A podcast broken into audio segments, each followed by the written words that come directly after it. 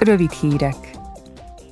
A héten az Európai Unió tanácsának elnöki tisztét június végéig betöltő Svédország miniszterei felvázolják a parlamenti szakbizottságok tagjainak, hogy mely területekre kíván összpontosítani elsősorban a svéd elnökség. Az Ipari Kutatási és Energiaügyi Bizottság ma készül módosításokat elfogadni a csipekről szóló jogszabályjavaslattal kapcsolatban. Az új rendelet az európai félvezetőipar fellendítését szolgálja majd. Az innováció támogatásán túlmenően vonzó üzleti környezetet hivatott teremteni a befektetők számára, hogy a hazai gyártókapacitás növelése révén a jövőben elkerülhető legyen a világjárvány után is tapasztalt félvezető hiány.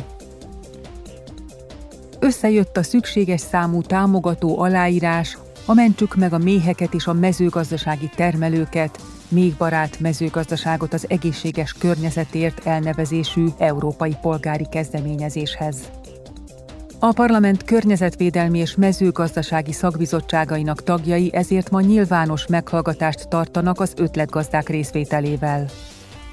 A kezdeményezést indítók és támogatók azt szeretnék elérni, hogy 2035-ig fokozatosan szűnjenek meg a szintetikus növényvédőszerek, álljon helyre a biológiai sokféleség, a gazdák pedig kapjanak segítséget az átmenethez.